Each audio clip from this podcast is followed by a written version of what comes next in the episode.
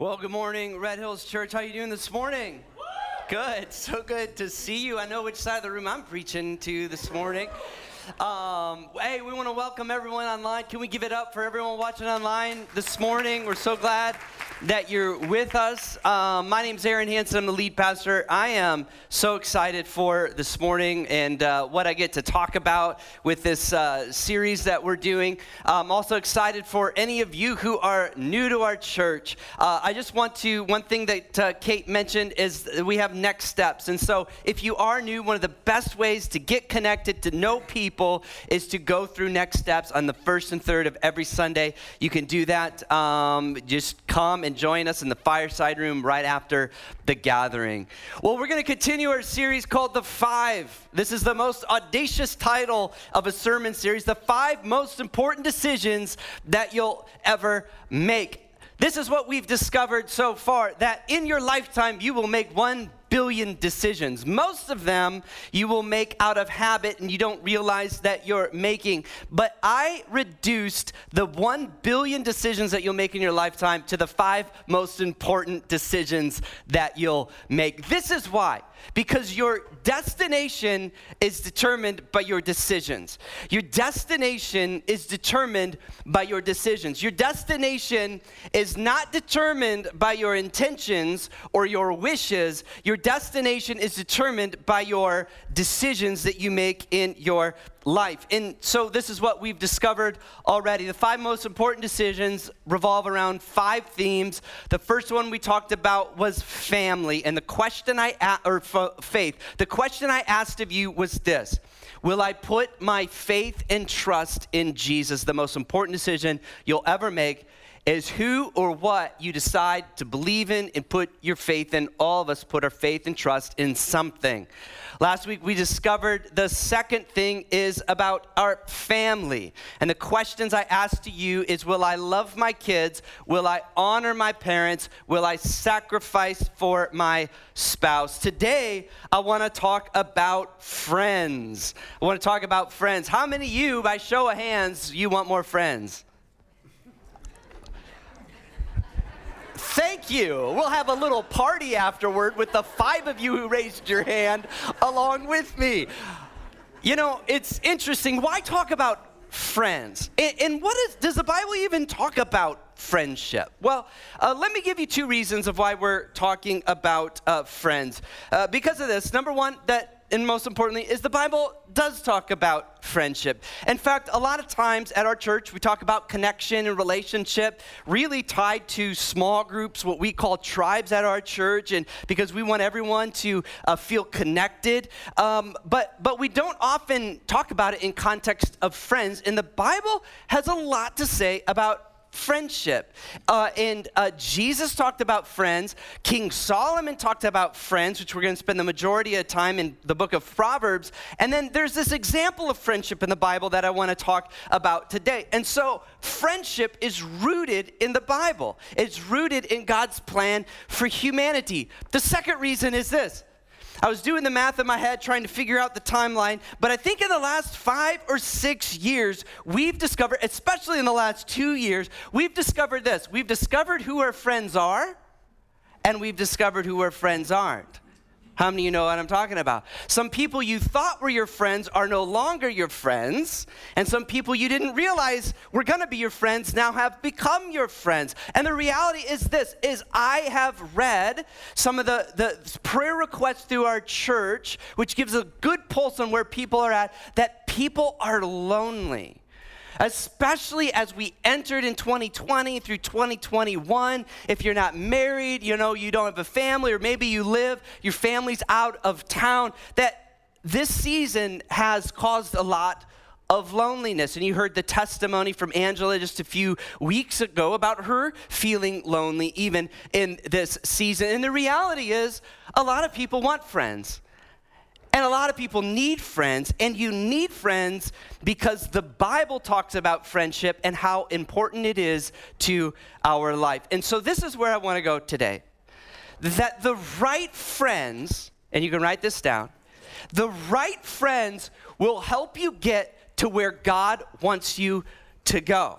the right friends will help you get to where God wants you to go. That is my argument, my theory, my plan, all right? That is the thesis of my sermon today is that the right people will help you get to you to where God wants you to go. In fact, I would say sometimes you won't will go where God wants you to go without the support from your friends. Sometimes your destiny and God's plan for your life is found in the context of your friends. God has wired us for connection and community, and He's wired us for friendships. Let me give you an example from my own life. I am here where I am today in my family life, in my spiritual life, in my leadership life as a result of my friends. I want to talk about two in particular uh, of some very close friends, and I'm going to talk about a lot of my friends today. Uh, I don't have a lot of friends. I have few friends that are really close. Anybody else like that? Uh, and so, uh, two of them that some of you know. The first one is uh, Aaron Rauch. Aaron Rauch is uh, one of my closest friends here in town. When I came here nine years ago, he uh, was just a, a, friend to me, uh, and uh, and he uh, was so is so loyal, and even on staff, so such an, a loyal person, and really uh, helped us get as a church where God has called us to be. And me personally, it has been because some for some of it because of him. Another person that you guys know, if you've been around for a while, is Blake. He was our worship pastor, now one of my closest friends. That I am here our church is where we are today, largely as a result of, of Blake and Aaron and a lot of our staff. It's not just me. In fact, I would say very little of it has to do with me. And now, I would hope this. I would hope, I'm not going to put words in their mouth, but I would hope that they're at where God wants them to be because of me. Your friends help you get you to where God wants you to go. And if good friends help you get to where God wants you to go, then the reverse is true. Then the wrong friends will keep you from where God wants you to go. The wrong friends will keep you from where God wants you to go. I love what uh, Solomon says in Proverbs 22. He says this Do not make friends with a hot tempered person. Do not associate with one easily angered, or you may learn their ways and get yourself ensnared. Here is the reality about friendship we begin to reflect the friendships that we have. How, how many of you have ever hung out with someone, maybe with a, a, a, different accent, maybe with a southern accent or an English accent, and all of a sudden you start talking like them. Does that ever happen to you? All right, I'm from the Midwest, and the Midwest has an accent.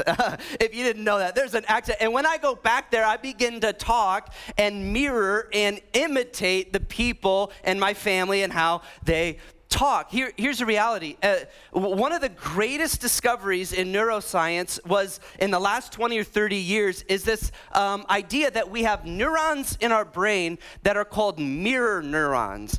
And what they do is that you are hardwired to mirror and imitate the people around you.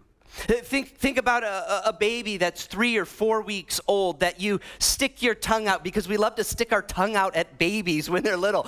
And, and what do they do, all right? They begin to stick their tongue back out. Their, their brain uh, is, uh, a baby's, a uh, human's, their brain is hardwired to imitate and mimic those people around you. And so you will begin to mirror neurologically in your brain and even maybe spiritually, physically, the people that you hang out with the most. What is my point? Your friends matter.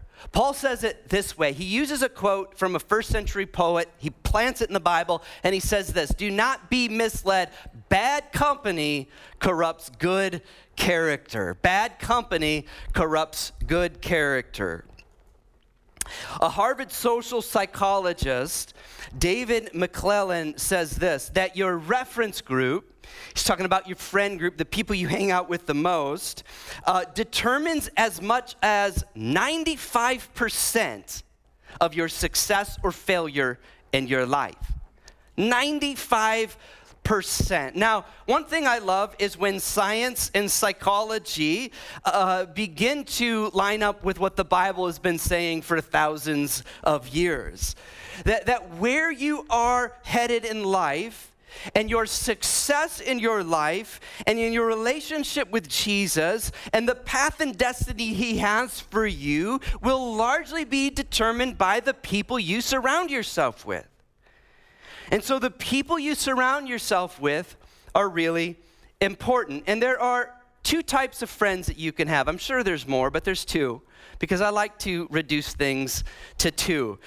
That there are people that propel you forward, they are like engines, and, and, and they help you get to where you want to go or where God wants you to go. And then there are people who weigh you down. They're like anchors, they keep you tethered and grounded and keep you from the place where God wants you to go. And so I want to ask you who are your friends? Are they anchors or are they engines? Look around at them, all right? Not too closely. But my bigger question is this What kind of friend are you? What kind of friend are you? Are you an anchor or an engine? You know, in our world today, there is a new kind of friendship right? And I, I talked about this five years ago, and it's become even uh, more important today. Uh, and, and I think that we're starting to catch on through documentaries like The Social Dilemma, but, but that we have redefined what friendship actually means. In a digital world, we've redefined friends. Friends become who likes your page or likes your profile, who gives a thumbs up or an emoji on your pictures or your memes of the weird cat thing, you know. Th- those people have become your friends. And so your friendship is determined by the people who like the things that you put out on content on your social media. And social media has actually created a false set of, uh, of friendship. Well, why is that? Be- because we live in a culture where you can have 894 friends, but not, not one of them know what you're actually going through. And so culture is redefining friendship. And, and, and I, you know, I said this probably five or six years ago that the more time we spend online in the digital world, the more lonely we become. And now, through the last two years, we spend the majority of our time online which means we need to be intentional about the social relationships and friendships and face to face friendships that we have. Maybe it even becomes more important than it was several years ago. Listen, it is the quality of your friendships, not the quantity of your friendships that matter. I think it would be better to have one friend that knows you at the deepest levels of who you are than 20 friends who know you a little bit. Your friends matter in your life. They will help you get to the place where God wants you to go. Robin Williams said this. He said, The worst thing in life uh, is to end up, the, I used to think the worst thing in life is to end up all alone. He said, It's not. The worst thing in life is to end up with people who make you feel all alone. Your friendships matter. The Bible speaks a lot about friendships, but one friendship more than any other in the Bible is the exemplary friendship that we can look at. And it's the friendship uh, as recorded in 1 Samuel 18 through 20. It's the friendship between David and Jonathan, the friendship between David and Jonathan. And I'm going to read a few passages out of here. I couldn't read the whole thing, it would take all our time this morning, but I just want to give you a synopsis of what happened and I'll read a few verses. So the setup is this is that Jonathan is King Saul's son. And King Saul was the first king of Israel. And David and Saul kind of began to do things that uh, was against what God wanted him to do. And so Samuel, the prophet, anointed a new king, David, a shepherd boy, the son of Jesse. And David goes on to do amazing things. Saul was handsome and tall and good looking. That's what the Bible says. David was short and ruddy, but he was a warrior. And he was a musician and he was a poet. I mean, he was an amazing man. And, and he, he decides to go and slay the giant and kill Goliath. And then there's this scene when he comes back that everyone's celebrating David. And Saul is there, and he brings them into, uh, into, the te- uh, into his palace, and he brings them into the inner circle. And, and Jonathan befriends David. This is what the word of God says in 1 Samuel 18, 1 through 4. After David finished talking with Saul, Jonathan became one in spirit with David, and he loved him as much as himself. From that day, Saul kept David with him and did not let him return home to his family. And Jonathan made a covenant with David because he loved him as himself. Jonathan took off the robe he was wearing and gave it to David, along with his tunic and even his sword, his bow, and his belt. Jonathan was a prince. He's the son of the king. He's rich. David is a shepherd boy. He is poor. You couldn't be a different. Jonathan is in line for the throne. David is just out killing lions and slaying giants. And Jonathan doesn't look at David as a threat, but he looks at him and he honors him and respects him so much so that he takes off his own clothes, his own princely royal clothes and weapons, and begins to give them to David. Now, the story gets interesting, and Jonathan has a choice to make. The story gets interesting because David begins to rise in his popularity and influence. And the Israelites had this saying when David and Saul would come back from battle, they'd say, Saul has killed thousands, but David has killed ten thousands. And Saul got really jealous. And the Bible says this interesting part of the scripture says, An evil spirit entered Saul, and then Saul tried to kill David. He threw a spear at David in his, in his own room. And so David evaded him. And so now you have this tension in the scripture between David and Saul, David and Jonathan, and Jonathan has a decision to make. Jonathan doesn't think that his dad would actually want to kill David, but David says, Your dad is out for me. And so Jonathan says this Well, look, I'll get close to him and I'll find out the truth. And if he wants to kill you, I'll shoot this arrow. There's this long, long story uh, in the scripture. And if I shoot it past the boy who's, who's going to look for it, then that means my dad wants to kill you. And so he goes to his dad and he's talking to him about David. And Saul says this to Jonathan He says, As long as David is alive, you and your kingdom will not be established. And so, what is Saul saying? He's saying, I'm going to kill David. He's saying to Jonathan, You're never going to be on the throne if David is still alive. Listen, Jonathan is in line for the throne. And Saul is saying, Listen, if we don't take David out, if I don't take David out, my own kingdom is going to be threatened and your kingdom will never be established. And so Jonathan has a choice to make. And thankfully, he chooses the righteousness of God over loyalty to his own family and he tells David what his dad wants to do to him. And after he tells him, David begins to escape, and this is what he says Jonathan said to David, Go in peace. This is the last time they see each other. For we have sworn friendship with each other in the name of the Lord, saying, The Lord is witness between you and me, between your descendants and my descendants forever. Then David left, and Jonathan went back to town. Their friendship was tested. Well, we know this that David eventually becomes king when Saul and Jonathan die in battle, and David honors Jonathan's descendants. Jonathan was instrumental in helping David get to where God wanted him to go. David could have betrayed him. David could have, uh, or Jonathan could have betrayed him. Jonathan could have killed him, but he chose instead righteousness, and because of that, David is where he's at in the story. So, good friends, what's my point? Good friends will help you get to where God wants you to go, and the wrong friends will keep you from where God wants you to go. This is what I want to talk about for the remainder of our time. I want to talk about the seven traits of a true friend. the seven traits of a true friend. And I, when I talk about these, I, I want us to think of this not just what kind of friends that I have around me.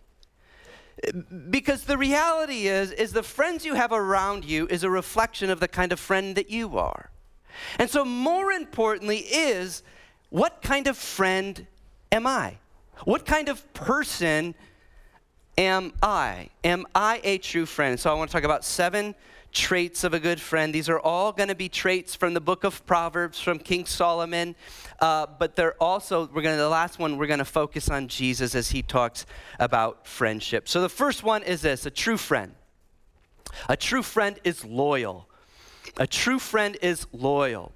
Proverbs 18 24 says this One who has unreliable friends soon comes to ruin, but there is a friend who sticks closer than a brother. A true friend is loyal. And what Solomon says is that there are times where friendship is closer than your biological family. Now, some of you are really close with your siblings. You've got a brother or sister, and you're best friends, and they love the Lord, and it's, it's an amazing relationship that you have. But some of you, you may be the only Christian in your family.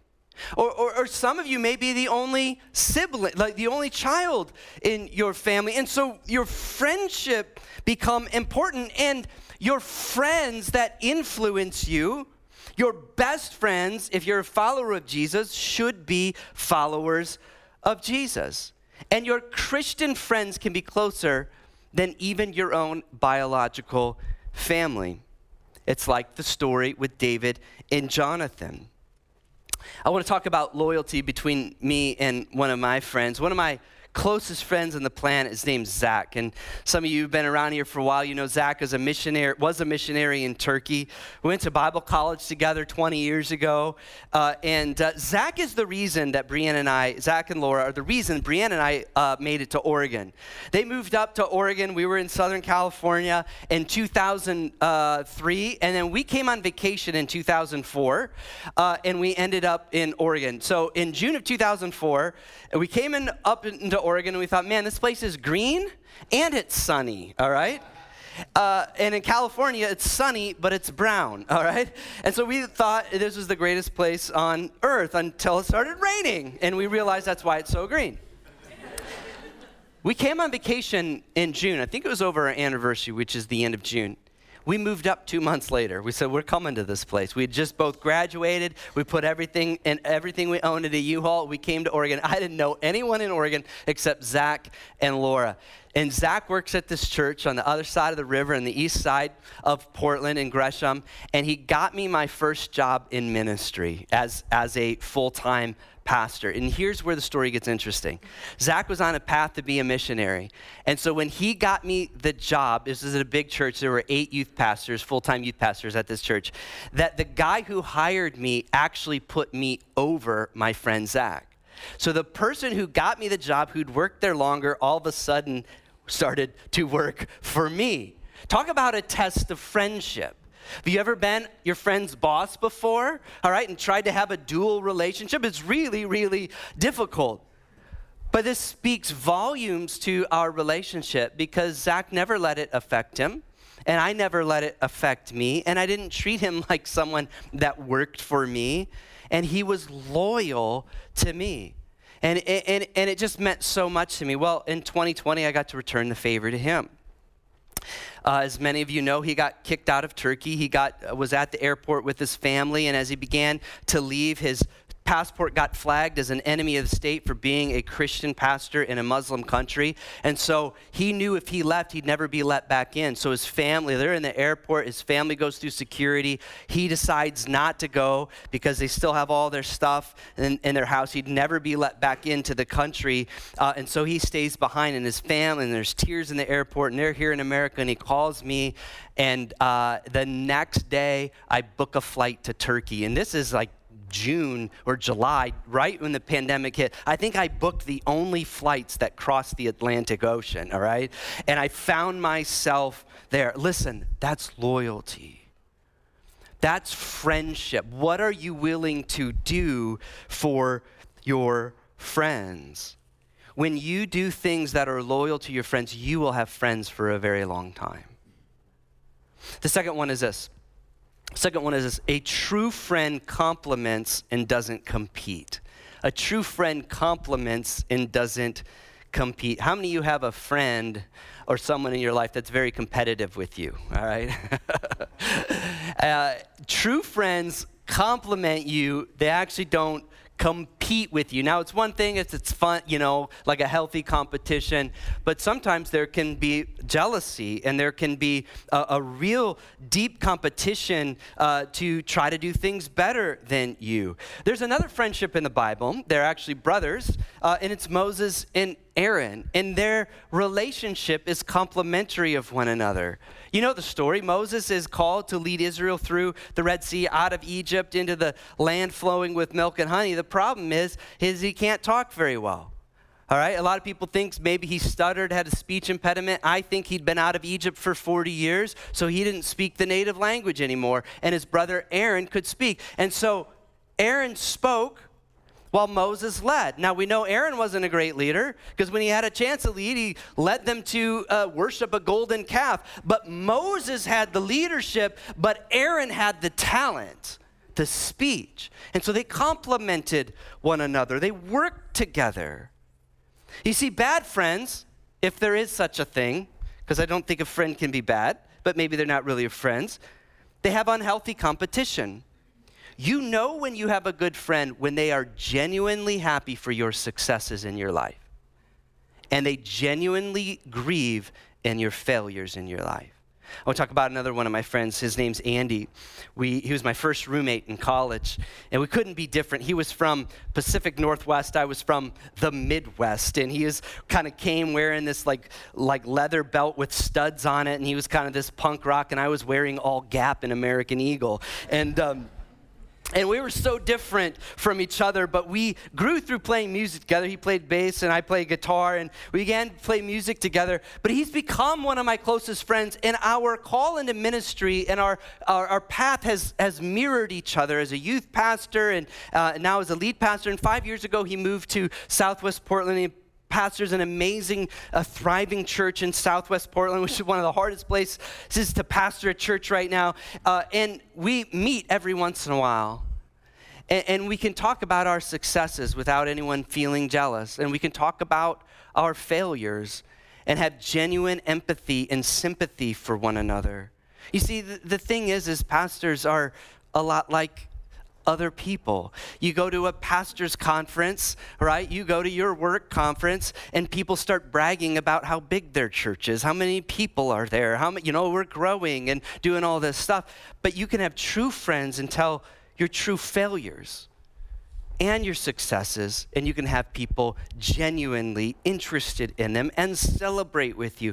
A true friend compliments, doesn't compete. I love what the Proverbs 13 20. It says this Become wise by walking with the wise, hang out with fools, and watch your life fall to pieces. Here's the third one a true friend gives good advice. A true friend gives good advice. Proverbs 12 says this The godly give good advice to their friends, and the wicked lead them astray. Let me ask you, what kind of advice are you receiving? And what kind of advice are you giving? See, good advice, what am I talking about? What do I think Proverbs is talking about? I'm, talk- I'm talking about good advice is the one that leads you closer to Jesus. Bad advice is the one that leads you away from Jesus. And good advice doesn't always make you feel good, but good advice is the right thing. Are you with me? We live in an environment where someone challenges you, you it's easy for you to say, I'm done. I'm gone. I don't go here anymore. I don't not going to talk to you anymore. We're not friends anymore. True friends give good advice, and sometimes that good advice doesn't always feel good. But it is good. It is good, and it helps you. I've had a lot of people in my life give me advice that I didn't want to hear. But it helped me. It helped me.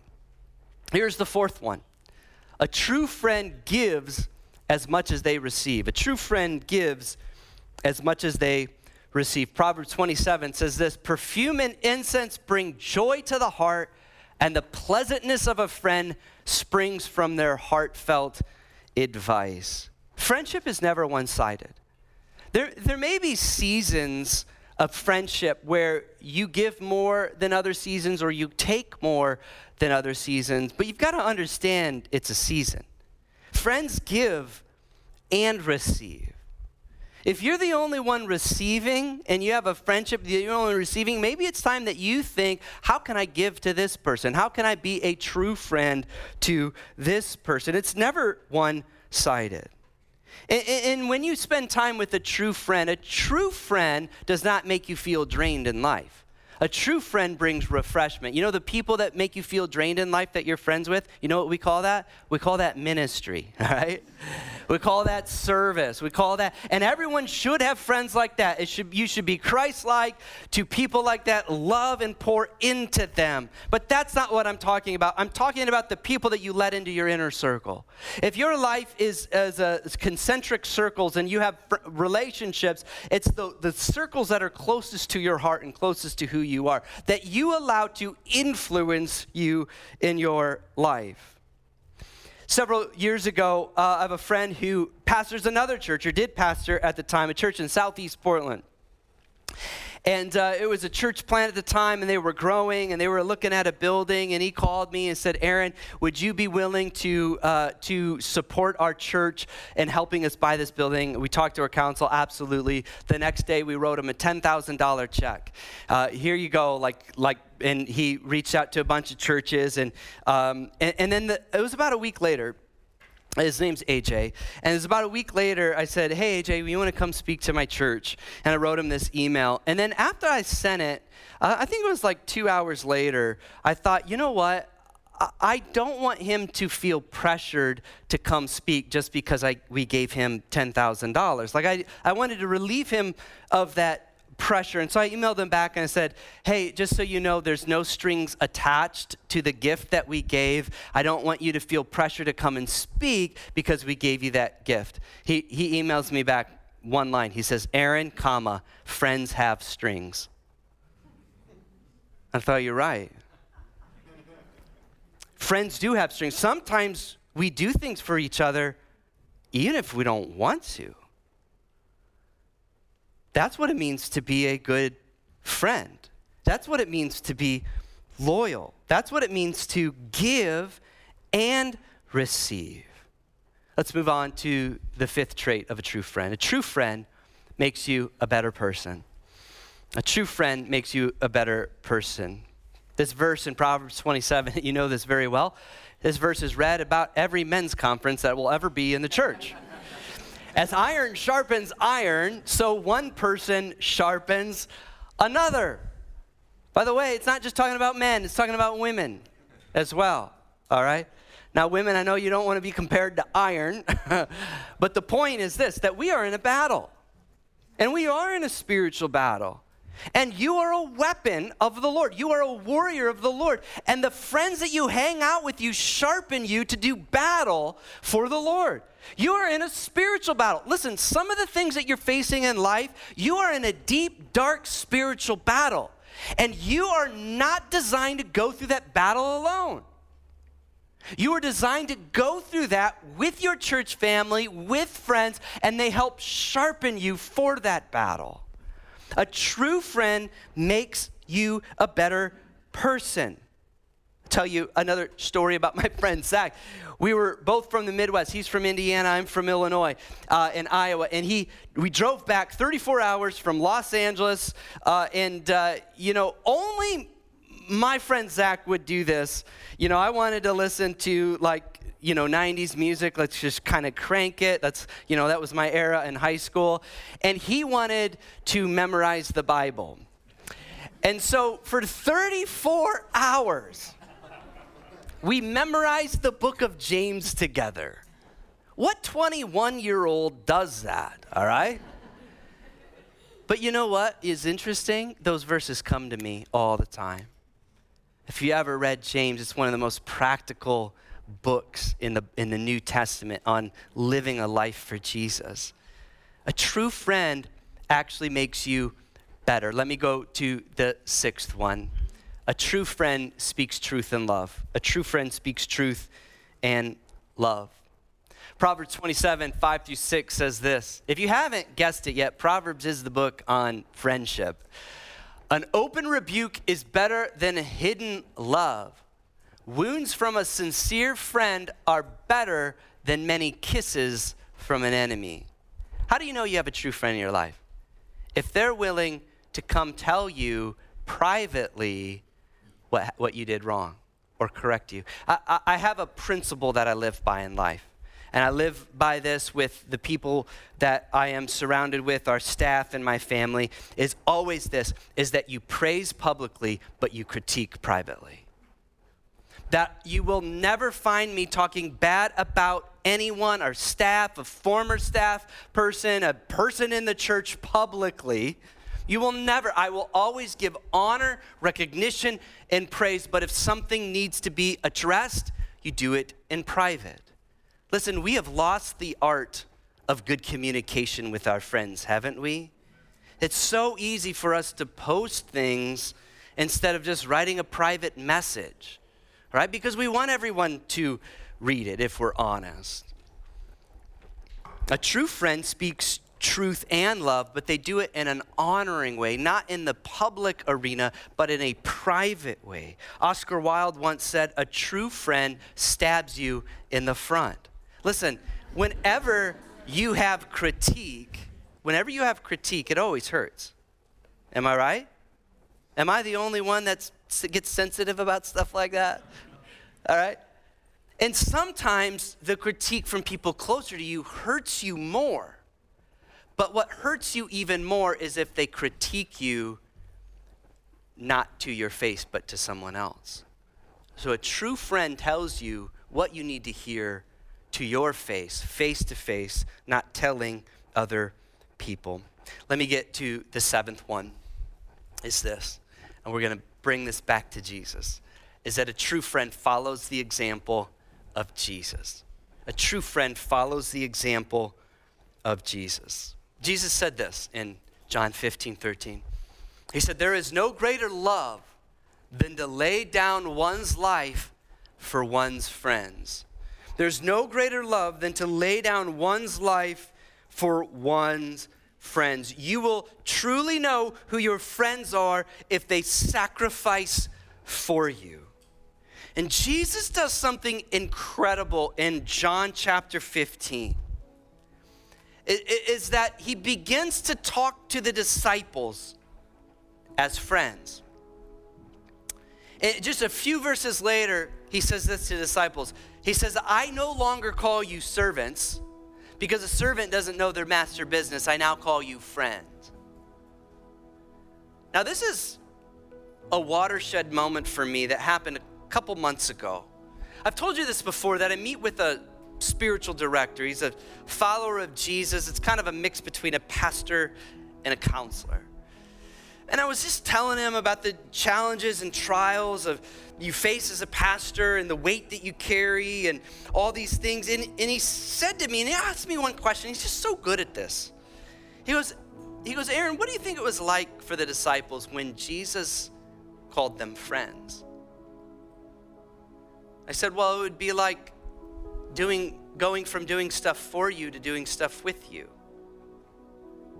And I had realized even in my own life that I had been doing stuff for Jesus as a servant of Jesus.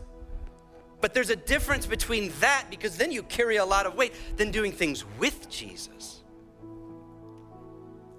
The one who said, My yoke is easy and my burden is light, that literally shares the yoke and the burden. Now, just, just think about this concept that Jesus, as your Lord and Savior, is, is an example of what it means to be a great friend. You know, we talked about last week that Jesus is an example of what it means to be a husband and a wife, and he's an example of what it means to be a friend. I mean, he, he laid his life down. He did the ultimate thing that a friend should do to sacrifice for one another. And so our friendship flows from our relationship with Jesus. When we know Jesus, and we know his sacrifice and we are friends with him, we can become better friends. And so, the decision number three that I want to leave you with today is this Will I be a true friend? Will I be a true friend? If you want true friends, you need to be a true friend. So, let me give you four quick things as we close today. What do I do? Some of you are like, I want better friends. And you won't say that out loud because you're sitting with some friends. Or maybe you are with friends and you're going to talk afterward. How can we be better friends? Uh, maybe some of you don't have friends. Let me tell you four things to do. The first thing to do is this is pray. Pray. I remember several seasons in my life moving to a new place in a new area, praying for friends. Lord, I need somebody. I remember one time in particular when Zach moved to Turkey and and I was there. He was my only friend. I had to pray. God, would you reveal people that I can be friends with?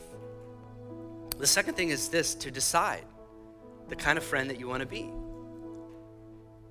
And decide the kind of people you want around you. The people who are dragging you into sin and away from God, or the people who are propelling, propelling you forward towards Jesus. If you have people that are dragging you down, it's either time to make new friends and let them become ministry, or talk to them about them becoming true friends. The third thing is to look, to begin to look around you, begin to get involved and connect with people. And the fourth thing is to initiate, just talk to people. You know, the most awkward thing to say in the world is, Will you be my friend? But it could be a phone call, it could be coffee, it could be let's just hang out together. Let's talk about Jesus, let's talk about life, let's talk about being real with one another. If you want a true friend, you've got to be a true friend. Would you stand with me this morning?